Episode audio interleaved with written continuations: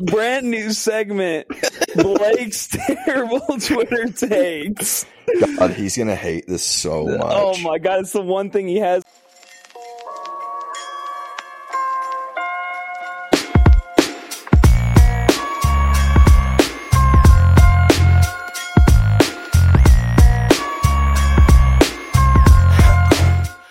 Like what?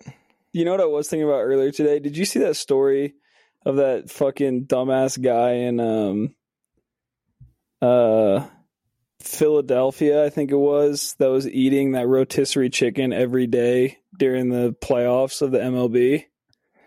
No. he was eating rotisserie chicken every day for 40 days and of course like because only the city of philadelphia would find that cool they like this guy like became internet famous and then like dipshits at like barstool sports were like so epic guy eats 40 rotisserie chickens in 40 days and there's videos of him like on Twitter, literally on an abandoned pier in Philadelphia, like eating a rotisserie chicken, and all these dumbasses in Philly, like, yeah, fucking chicken guy. And I feel like Bro. that perfectly encapsulates what Send, send Philadelphia the is. goddamn flood. Send the flood. I'm done. I don't even give a fuck anymore. like I hate these fucking people that do just make a life out of just being dumb, annoying people. Which is, and the only reason I hate it is because I want to be that guy, and it's not working out for me. so I'm Yeah, that jealous. makes sense. This and it sense. also it also reminded me of the fact that Aaron Judge's head is like three times the size of Barry Bonds' head, but for some reason they Bro. refused to test him for steroids. Which I think they threw is him on the fucking front of whatever it was. I don't know what magazine. People keep reposting it, but I'm like, this motherfucker has Dude. the biggest head I've ever I've, seen. I have never seen a more clear indication that someone is taking steroids than that guy's head. Like you it's don't like even this have Liver to, King shit. They're like, yeah, he's no no PEDs. Like he's supernatural. He's just like it's just gifted. And you're like, what the fuck are you saying? He's like that. That guy is perfect. He's the fucking type of guy that it's so funny. He's like the perfect scam artist. Like he sold like this, just eat raw liver to all these like MAGA fucking idiots that were like, yeah, it's all about just being natural, being one with the earth. The entire time he was taking fucking steroids. Right, this Holy makes sense. shit, that's so good. All right, ladies and gentlemen, welcome or welcome back. Um, we're your hosts, Blake and Christian. We are missing the girl of the show, Trey Seville, because he went back to his roots. He went back to his trailer in Alabama, and he does not have internet there. So So prepare for totally biased, uncut, with a liberal snowflake to tell us what to do. totally biased, unleashed. Good luck trying to cancel these guys. That's our Netflix special. Just us on the cover, like with socks over our necks. The promo's just Trey shaking his head Yeah. every comment. yeah, exactly.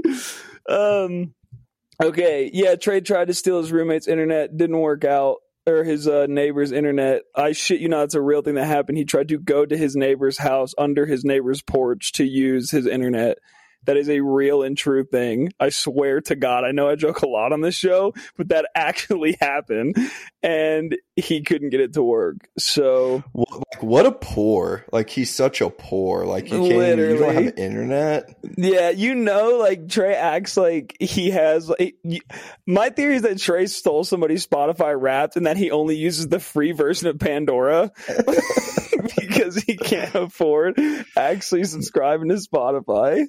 Yo, honestly, this is Um, like this is what he gets. This is just him being reprimanded for fucking Pine Grove being his number one. Yeah, it finally caught up to him.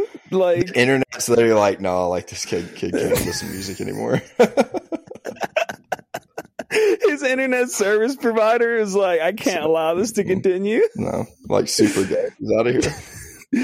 okay, today we're reviewing um, Nevermind from Nirvana, one of the greatest albums of all time. Um, an Apple Music intro drummer Dave Grohl once said that that the metaphor that kept coming while Nirvana was recording Nevermind was children's music. Listen and you can hear it. The sing-song melodies, the simple performances, the way it feels direct but also a little haunted. For however much the band is framed as ambassadors for generational angst, what makes Nevermind special isn't its rage, but its innocence. Of course, they wanted to tear down the culture that came before it. It was often misogynistic and cruel, but in its place, they wanted to build something equitable and new. I'm so horny. That's okay. My will is good. Cobain sings on lithium. And it's funny, it's dumb, it's simple, it's wise, and it hits like a bolt of lightning. His will, it is good. Um, so Christian, I was a huge Nirvana fan when I was young. Um, what about you? Were you into this type of music, or was it not something that ever kind of crossed your radar? It wasn't something that initially came up to me. So, like, from my parents, I think my dad just kind of missed the era a little bit. He was not necessarily missed it, but I don't think it meant as much to him. His brother was like 10 years younger than him, and that was his thing. So, I kind of grew up with more like Pearl Jam and shit like that and didn't get to dive into Nirvana kind of until probably middle school when my uncle like introduced me to this album and it was just it fucking blew me away and I became obsessed with it and it, it was just perfect timing too because it was like I was in that uh fucking skater phase where right. the the angst of everything in my my difficult life growing up as a child in Helena, Alabama. yeah. Know, it really all came to a head with this album.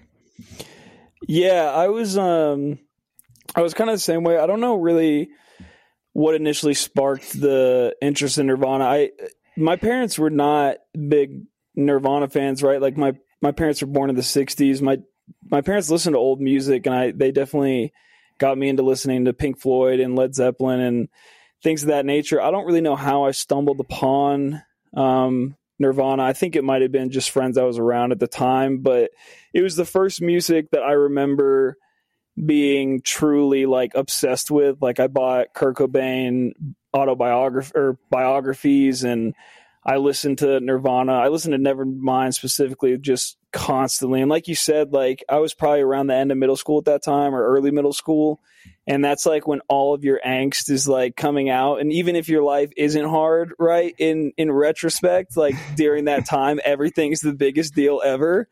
And it was just Kurt's like rage and sadness and also his simplicity in in the music and in that album that kind of hooked me to it. But still to this day, it's like it's one of my uh, it's my favorite. Nirvana is my favorite band of all time. It's one of my favorite albums of all time. Um, and I even remember one of the first times I ever saw Bassnectar. He played an In Bloom remix. That In Bloom remix he used to play, and I remember thinking like, yeah, I've found kind of my niche. Um, because he was very much a grunge. I considered him like a grunge version of electronic music, you know.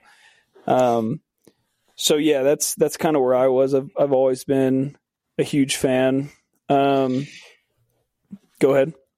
Yeah, I was just like, I mean, it's funny because I'm pretty sure I wore the same like through middle school Nirvana shirt with an independent hoodie over yeah. it every single day for a year. I had a shaved head, yes. pipe in the backyard, and we had this like shitty fucking boom box that we dropped the fucking we dropped Nevermind on the CD and would just literally ride the half pipe for hours. And the amount of angst that came out of those sessions is just fucking insane. I mean, yeah. the representation of that he had for as large of a group of people for a long of a time in as short of a time, if that makes sense. Yeah. Like, is it still is baffling to me. Anytime I see movements like that within music that are so representative uh, of that time and in that age group, it's just it it's hard to comprehend.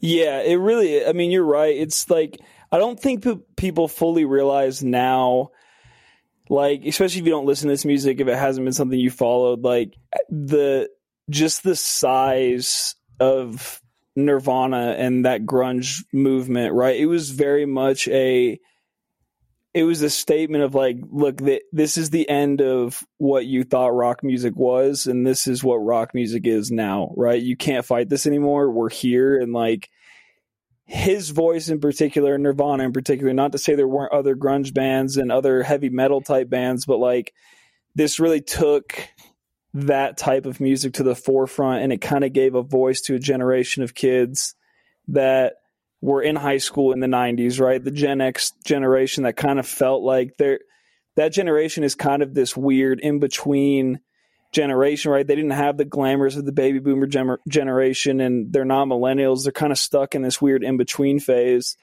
And Nirvana just perfectly like encapsulates that. And it would have been, I, I wish like, I guess my age groups that I deal with, it's like us and then my parents' age. So I've never really talked to somebody about that influence they had when they were teenagers. I'd, I'd love to talk to somebody about it just to kind of relive what it was like. But I remember, um, you know, CNN does those um, 60s, 70s, 80s, and 90s things on Netflix. Like, and each episode focuses on a different thing. You know what I'm talking about?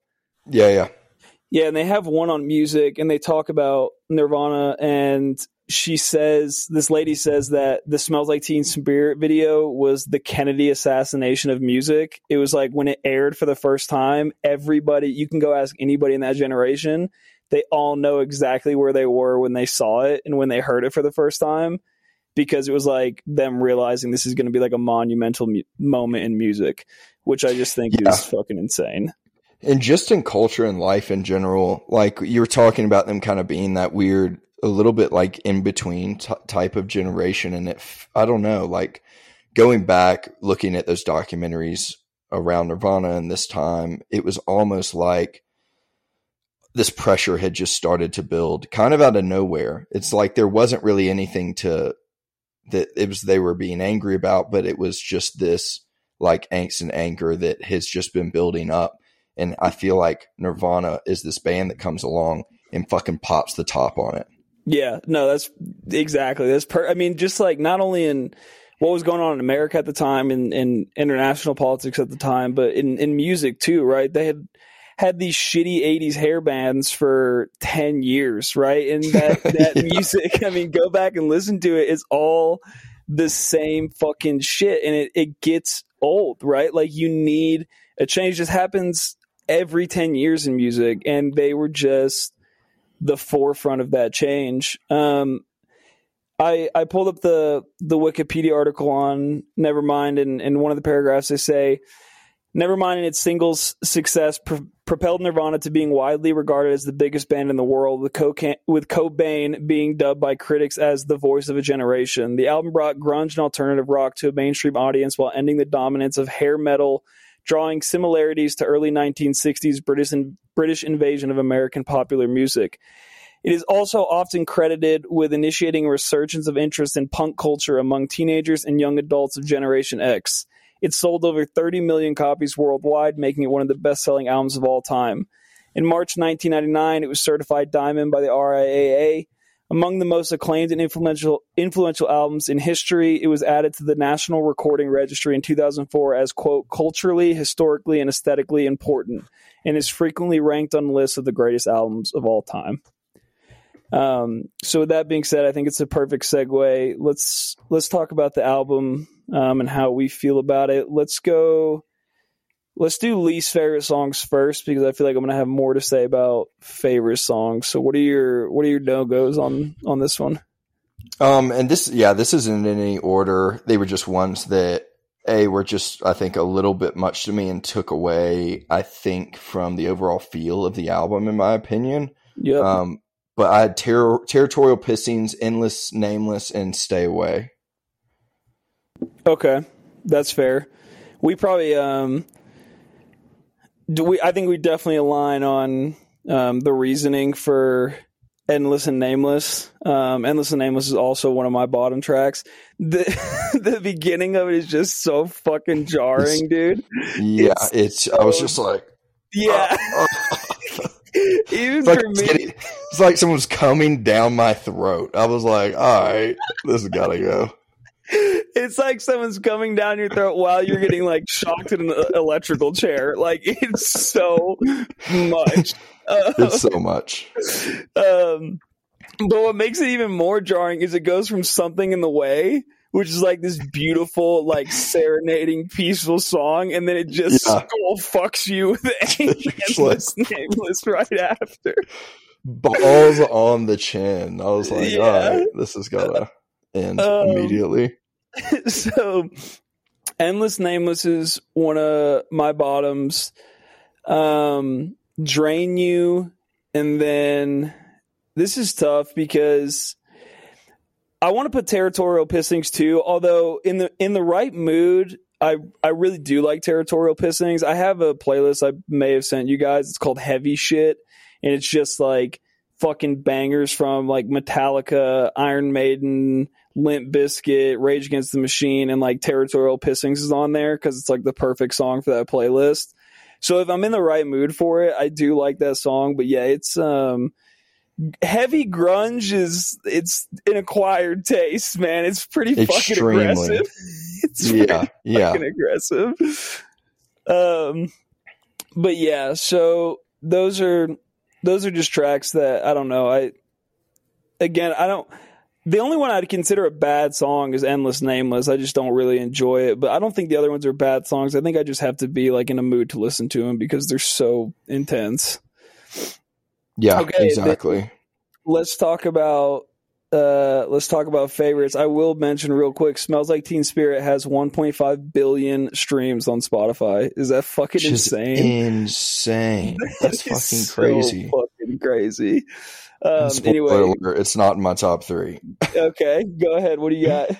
Um, so before I drop into this, I just have to say, going into the, and it's like songs I always listen through individually and stuff, but the amount of songs on this album that are probably in the top 25 of most recognizable songs ever is insane. Oh yeah, a hundred percent. It's fucking wild. Especially like the first half of the album is really where all those tracks are. Yeah, and I was just go, and I was like, oh my god, it just blew me away because you you know you'll have a song on an album where it's like one of the most recognizable, but to have like multiple in the Yeah. first fucking half front half, you're just like, what the fuck? Right, instantly recognizable, like world renowned songs. It's fucking crazy. Yeah. Um, this was fucking hard. So there, there's just a lot of leeway with these, but I think ones that just kind of mean the most to me, Bloom is number one. And then two, I have Lithium. It gets real washy for me at the end of how to pick a third, but I went with Polly just because those are the three songs that I think no matter setting time of day what I'm going through, like al- will always resonate with me. Yeah. Yeah, I, I think it's interesting you bring up Polly. Um, I learned this forever ago and I think about it all the time, but Polly apparently Kurt wrote it after he read a story about a girl that had been kidnapped and returned home. And you can hear it if you go listen to the song. That's what it's about. It's about like the kidnapper. Like Polly wants to crack her. Jesus. I think I should get off her first. Stuff like that. Um, Fuck. yeah, so every time I hear that song, I now that you know that when you go back and listen to it, you're gonna be like, oh yeah, this this makes a lot exactly more fucking sense. is. But it is really good. I mean, it's it's like one of the only acoustic songs on the album, right? It's just it's Yeah. it- it's good, and I like when he has those songs where it's just him and his guitar, and he can kind of he's not doing that intense singing that he does because it's not that he has a great voice, but his voice just really shines in certain aspects. Like you hear it in the um the unplugged album, right? The unplugged album is like Jesus. critically acclaimed too. And when he sings songs like "Man Who Sold the World" and "Where Did You Sleep Last Night," his Yeah. voice just really fucking shines in those songs. Yeah. Um, okay, so for me, "Come as You Are" is probably number one for me. Um, amazing song. I I just I love the message in it, and I also just I love the melody of it. It's great, and the unplugged version is even better. Um, two is probably in bloom. In Bloom is is just it's like catchy and kind of like poppy in a weird grunge way, like it's something you want to dance to. Um, it was about their manager. They wrote about their manager, um, how basically it was somebody you can hear it in the lyrics, right? Knows all of our favorite songs and he loves to sing along, but he doesn't know what it means. Yeah, um, which yeah. I think is really funny.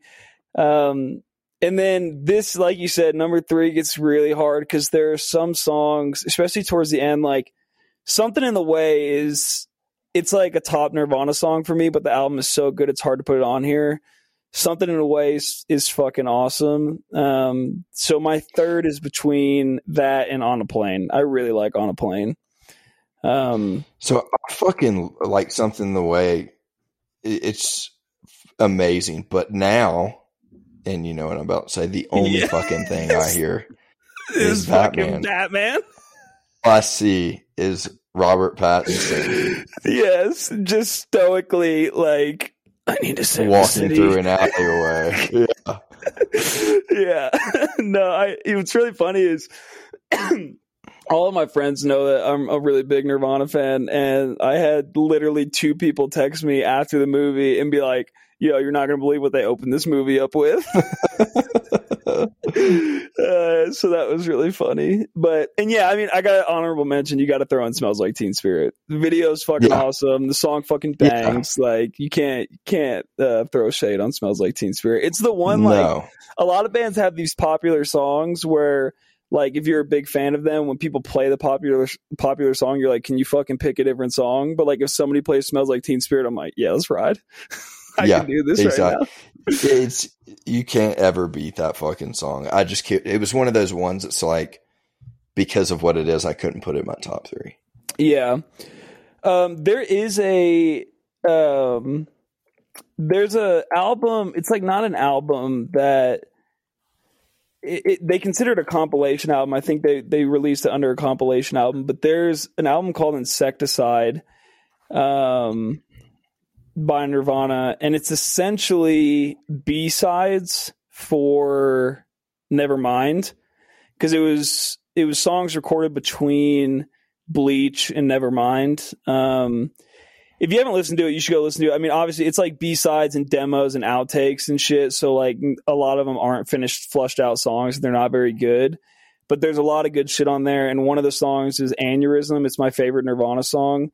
Um, it it was it should have been on Nevermind. I think it would have been the probably the top song on this album. But um, if you haven't listened to it, if people listening to this haven't listened to it, they should go listen to Incesticide because it is there's some there's some gems on there. And you answered the question I was going to ask if you had an overall favorite song. So that's what's up. Yeah. Um, which I guess is kind of a cop out, but it's it's a really good fucking song. I think mine is "Oh Me" is my favorite all time. Really? Yeah, there's just something about like his voice, especially in that unplugged version, that like gets me every time. Yeah, Heart Shaped Box is another one for me.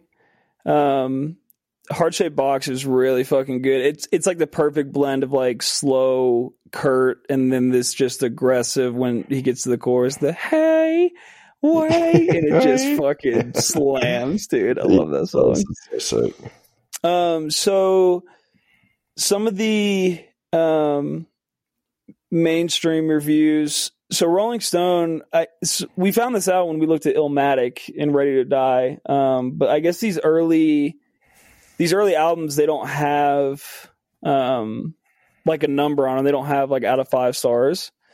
Um, but they wrote this in 91 and the opening paragraph is despite the hand wringing uh, the fanzines do each time an indie rock hero signs a major label deal righteous post-punk stars from husker du to soundgarden have joined the corporate world with debasing their music. More often than not ambitious left of the dial bands gallantly cling to their principles as they plunge into the depths of commercial failure.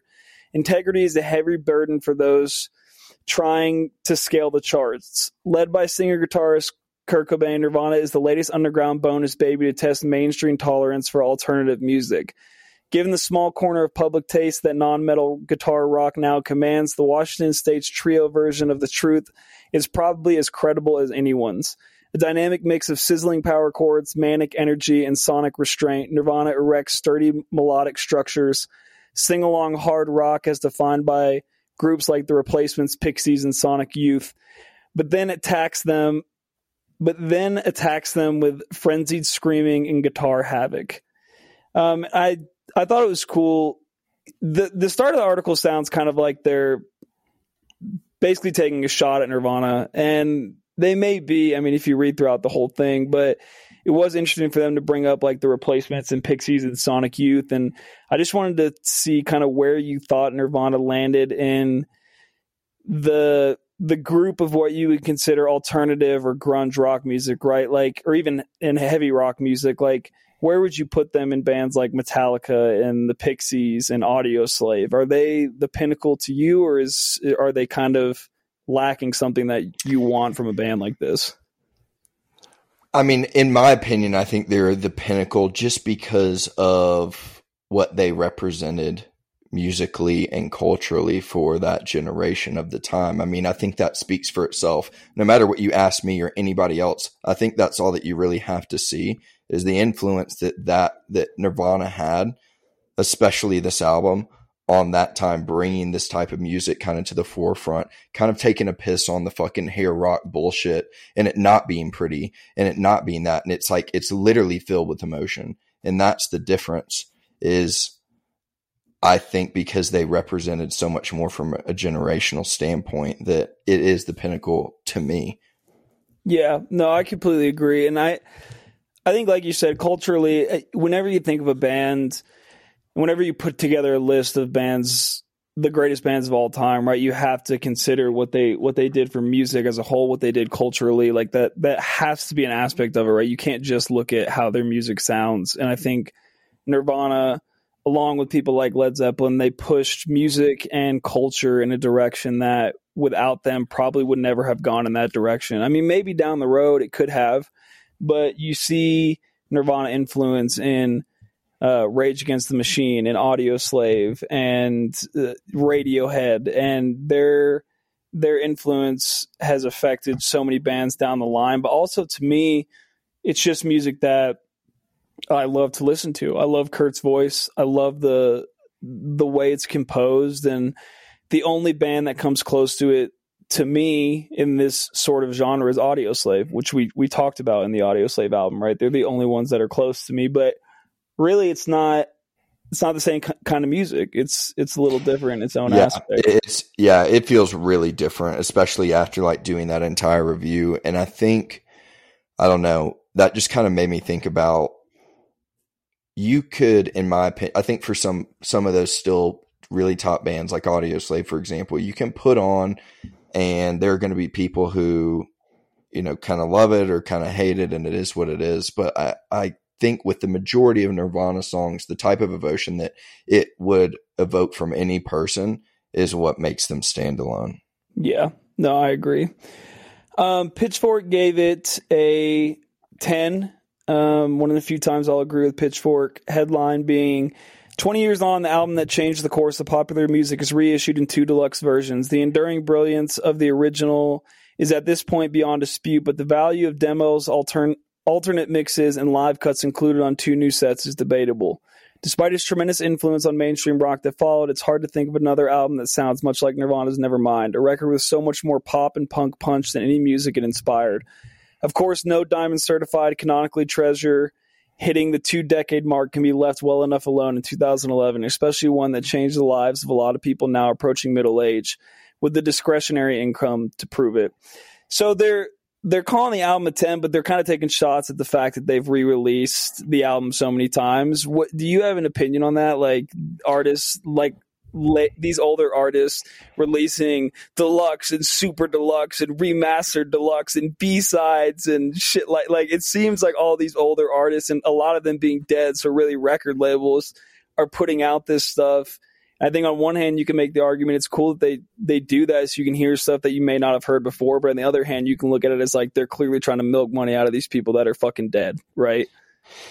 Yeah, and it's like obviously when it's uh, you know main band member whatever it is that's deceased or you know it's this record label that's doing it you're like okay you're giving you're getting obviously getting this money grab here. And it seems like it happens. It, this at these weird intervals where it's like, all right, money's starting to slow up. Let's throw up a triple deluxe version of Nevermind. You're like, what the fuck? Like what happened, bro? What happened to cause this? Did Drake put out another album? Is it Pine Grove? Are you signing Pine Grove? yeah, did Pine Grove not work out the way you thought it would? you know, wait, real quick before you continue. You know, it's funny. Trey's not gonna Trey's not gonna hear this joke because he's not on this episode, so he's not gonna listen to it because he only listens to hear his own voice. He's not gonna be able to get off this week because that's usually how he does it. He just plays this back and fucking jerks off. So Yeah. he's just literally just sitting at his lake house, like sending himself voice memos. and even if he, even if he wanted to listen to the episode, his internet probably would, his neighbor's internet probably wouldn't let him uh, stream Yeah. it. It wouldn't be strong. Enough hundred percent would not. Jesus Christ! But I will say, like, for pe- it's like one of those things. Like fucking, if you if you like it, listen to it. If you don't like, th- then don't. Like the album in its original version is fucking beautiful. People are gonna continue to do this, so it's like I I, I get where they're coming from, but what the fuck are you gonna do? Yeah. Complain at these record labels? So Yeah, the, while they sit and count their money, they're like, "Hey, Yeah. they're like, look, another another forty three year old bought another version of Nevermind. What a fucking idiot!" yeah, I agree. I mean, I love hearing like outtakes and B sides and shit. Like, even if it's not fully, you know, flushed out songs and ideas, I still think it's cool to kind of hear where they may have tried to go and. um yeah, I mean, you, you can say the same thing about Circles with Mac, right? Like it wasn't a finished album, but look how it turned out. So I, I think it's cool. yeah, Um, so on the list of top 500 greatest albums of all time by Rolling Stone, they have it at number six, which I think is fair. Um, I don't have the full list, so I can't see what is number five through one. Oh, wait, here we go. Okay, so um, they have it above Rumors by Fleetwood Mac at number seven, and then Purple Rain, um, Prince is number eight. And then underneath it, the Beatles, Abbey Road. Um, number four, Stevie Wonder, Songs in the Key of Life. Number three, Joni Mitchell, Blue. Number two, the Beach Boys, Pet Sounds. And number one, Marvin Gaye, What's Going On? Um, I think stacked against those albums, it's pretty fucking insane that this is number six. Like, yeah, with the with the people that, that they threw in five through one, like the fact that Nirvana sits right above that is is fucking crazy. And I think it's a I think it's an accurate rating. I don't know where exactly I put it. It's a top ten album of all time easily. Um, but yeah, I thought it was I thought it was really interesting that they they have it at number six. Um, okay, yeah. Anyway, with that being said, what do you uh, what do you want to give a you want to give a final ranking of uh, what you think it is? I'm gonna go nine point five. Okay, that's very fair. It's really. I don't know if there's ever going to be on a time on this podcast where I'm giving something a ten, just because like I don't know if anything is ever supposed to be ranked perfect. Like in my head, I have a really hard time doing that. Right. But this is about as fucking close as I can get. Yeah, I think I can count on one hand the the amount of albums I would give a ten. I don't even think I can't remember if I gave Ready to Die a ten. I think I might have given it a nine and a half because it's pretty close. But we talked about those skits of Biggie having sex on the album, kind of taking me out of it. Um, but yeah, I can definitely. I mean, I know albums off the top of my head that I'm not going to say because I'll save them for when we actually review them. But um, there are a few. But yeah, it's it's hard. So I'll give it a nine and a half too. I mean, it's to me, it's probably my third favorite album of all time. Um, it's my favorite band of all time, and there's not much to complain about on this album, right? Like Yeah. apart from Endless Nameless, there's just not much I don't I don't have a positive thing to say about in one context or another. So I think I think nine and a half is a, a good place to set it at. Um, so yeah, that was that was Nevermind. Um, we hope you guys enjoyed it. Um, definitely an album we were excited to do. I do wish Trey was here because it would have been interesting to hear his his takes on it. Um, but that's what he gets for living in bumfuck Alabama. I mean, I don't know what to tell Yeah. you. There's not much we can do about that on our end. so, Literally nothing. Yep. um, so let's go into rides or dies. Um, should we do? Should we include Trey's, or should we just act like he's not fucking here? Oh, we're including Trey's. Okay, I knew you were gonna say Because- that. for our listeners out there, if uh if you don't follow us on social media, um, which you fucking should, either through the pod, uh, Instagram, totally biased, or through us just individually, Trey made the mistake of letting us know that Pinegrove was his number one on his Spotify Wrapped, which Blake and I have continued to rake him over the coals for. And I will say, until today, I had not listened to a single fucking Pinegrove song. That's But I makes it knew- so much better. That's what I was like, so- this is fucking gotta be gay.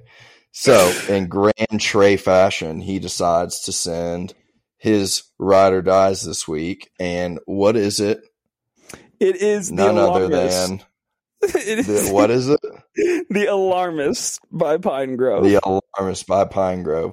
And now, and only now, can I say with full confidence that it is the goddamn worst shit I've ever heard in my whole fucking life. It's fucking whiny. Their vocals fucking suck. I can't even tell what genre of music it is. And I hate everything about it. This dies so fucking hard. I gotta be honest. I have to agree with Christian here. This might die harder than that one Christian song that he sent that I railed against religiously. This might be the worst one we've had on this segment. Like kind of like kind of by a wide margin too. It's not like close. It's like I Christian and I were texting earlier about how bad this song was and I the only way I could describe it was like if Kurt had stayed alive, Kurt Cobain had stayed alive, God rest his soul, and he had faded into irrelevance, and then in his mid 40s, he tried to come back with a new sound. That's what this Pinegrove song sounds like. It's just whiny, like jam band music. It's like Blink 182 trying to be a jam band. It's just, there's no shortage of analogies I can come up with about how just bad this song is. I, I and I'm a jam band guy. I like I retired from the electronic scene. I'm a jam band guy. I get it, but this just Trey. This isn't it, man. I don't know. It fucking dies. This is not it. All I have to say. Uh, Christian says, shaking his head.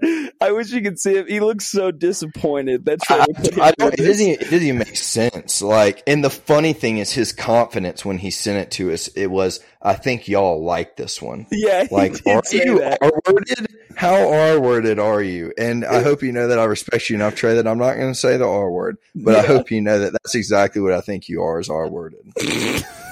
okay. So um, my song was "Thank God It's Friday" by K Flay with Tom Morello um, on guitar. Um, K Flay is K Flay is an interesting artist. She's got some good songs. I don't really know what her genre to be. I I guess it's kind of like pop music. I don't know. She's not like super popular. She's got some really good songs. Some I you know I can give her take. Um, but I really like this song. She has another one on this little project. Um, four letter words that I really like. But um, Tom Morello gets real scratchy and weird with it, like midway through the song. So I really liked it. I don't know, Christian, what did you think? I didn't think it would be y'all's type of song, but I wanted to send it anyway to see kind of how you felt about it. Go ahead. I hate do it. hate it. I hate it so much, bro. It literally it sounds like a shitty girl's version of like Matt Shultz from Cage the Elephant. What? No fucking way, dude. Yes, yes. Anybody paint tr- the the link will be tra- it'll be tracked on there. Like you gotta fucking listen to this. It literally sounds like a female shitty version of Matt Shultz, like one hundred percent. Which I know you love Cage the Elephant. This makes sense, except Yeah. this is fucking horrible. This dies, bitch. Okay. I mean, I guess if you, in your mind, that would make sense for me. I don't see it, but I see why you think it would make sense for me. But you're fucking wrong. And you know what? For that comment, I'm changing my opinion on your song.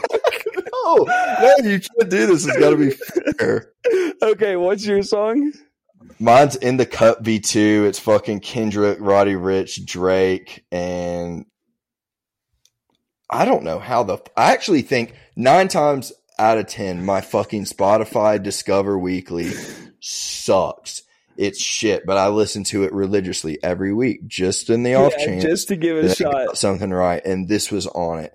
And the second that beat hit, I was like, bro, windows down, cool breeze, like palm trees around me, fucking Yeah, drinking a 40. yeah. It felt great. Yeah, I will say, as much as you stabbed me in the heart back there a few seconds ago, this song definitely rides. This shit rides real fucking hard. It's a it's a vibe, man. It's a great song. Yeah. I don't know who is the artist that it's credited under. I don't. Uh, who is that person? I can't even pronounce like Nighton Rendawa. I have no idea. Is it like a mashup thing or like I don't because I don't understand how I've never heard this song before. Like with these artists featured on it, like oh they're the producer. So I don't know, man. I don't know how this slipped under my radar, but it's a really fucking sick song. Yeah. Let's see. Unofficial makes unofficial remixes of rap tracks in which he Oh, extends okay. the songs by features more and features more rappers. Sometimes he removes original artists. Blah blah.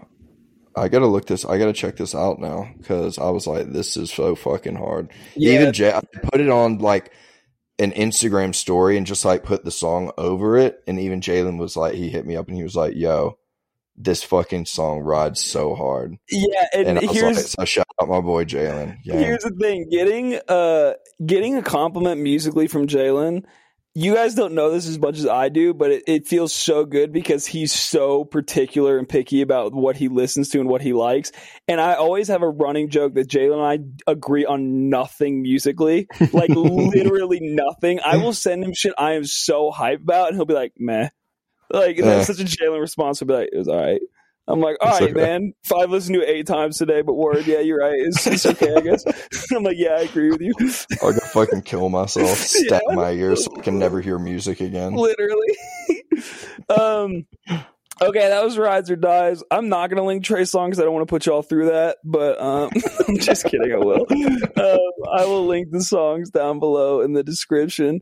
So, with that being said, um, ladies and gentlemen, it is time for a brand new segment. Blake's terrible Twitter takes. God, he's gonna hate this so oh much. Oh my god, it's the one thing he has, and we're stealing it out from under him. Yo, I already have a theory too that he sent because it's not him doing it. I I think he sent less tweets for us to do. Yeah, he did. And he There's only probably three. sent the worst ones. He probably sent the worst ones. he probably had six, and these were like his backup ones. These are the ones where he asked us. He's like, "I have a few more if you want me to keep going." Those are the ones that he sent. yeah. Those are the ones he sent us. Okay. Um. So first one comes from Twink Bussy Chase Arrow Lan uh, at name Chase Killstrom. He says, "They say uh, I don't know. They say." Ray veterans, what is one piece of advice you'd like to share with newbie ravers? Mine is always carry Play Doh. Start assembling your Squishmallow army now so you can make candy squishes. Biggest tip challenge strangers to weird dance battles. Tell people to have a good festival and god damn it, make that funny face. Very inspiring from Twink Bussy Chase Arrowland. Um, so there's some tips for you future ravers. Christian, how do you feel um, about those tips? Was that is that something you would do at a rave festival? Would you tell um, people to have a good time, and would you make a funny face, or do you think that's not very important? I, I like hate every single one of these so much, and it makes me hate like the electronic culture so much fucking more than I already do. It's pretty bad because the electronic culture is filled with people like this. Like, first off, we don't need your tips, man. Also, I don't want to carry Play-Doh with me. I'm 28, so thanks though. All right, I'm 27. Sorry, I forgot my age for a second. Okay. Next tweet is from Tommy Bayer at Tommy Bayer time. Percocet would be a beautiful name for a girl. Which um, I tend to agree with him. I think it would be a beautiful name for a girl. Yeah. It says Italian girl named Molly Percocet. Fucking, it's pretty great. I'm Molly Percocet. Uh, I'm out of the Percocet. Hey. I'm walking here to my drug dealer to get some Percocet. pronounced Percocet if she's Italian. okay. This one is from Will Sennett uh, at Senspud. Me, tell me why this Honda commercial is making me emotional. My dad's internal monologue. You should have died in that fire.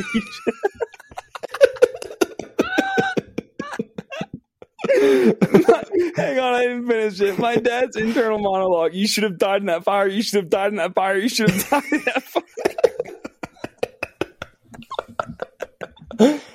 I feel like Trey has a thing for for the repetition tweets too, because last week we had the, the fog is coming, the fog is coming, the fog is coming.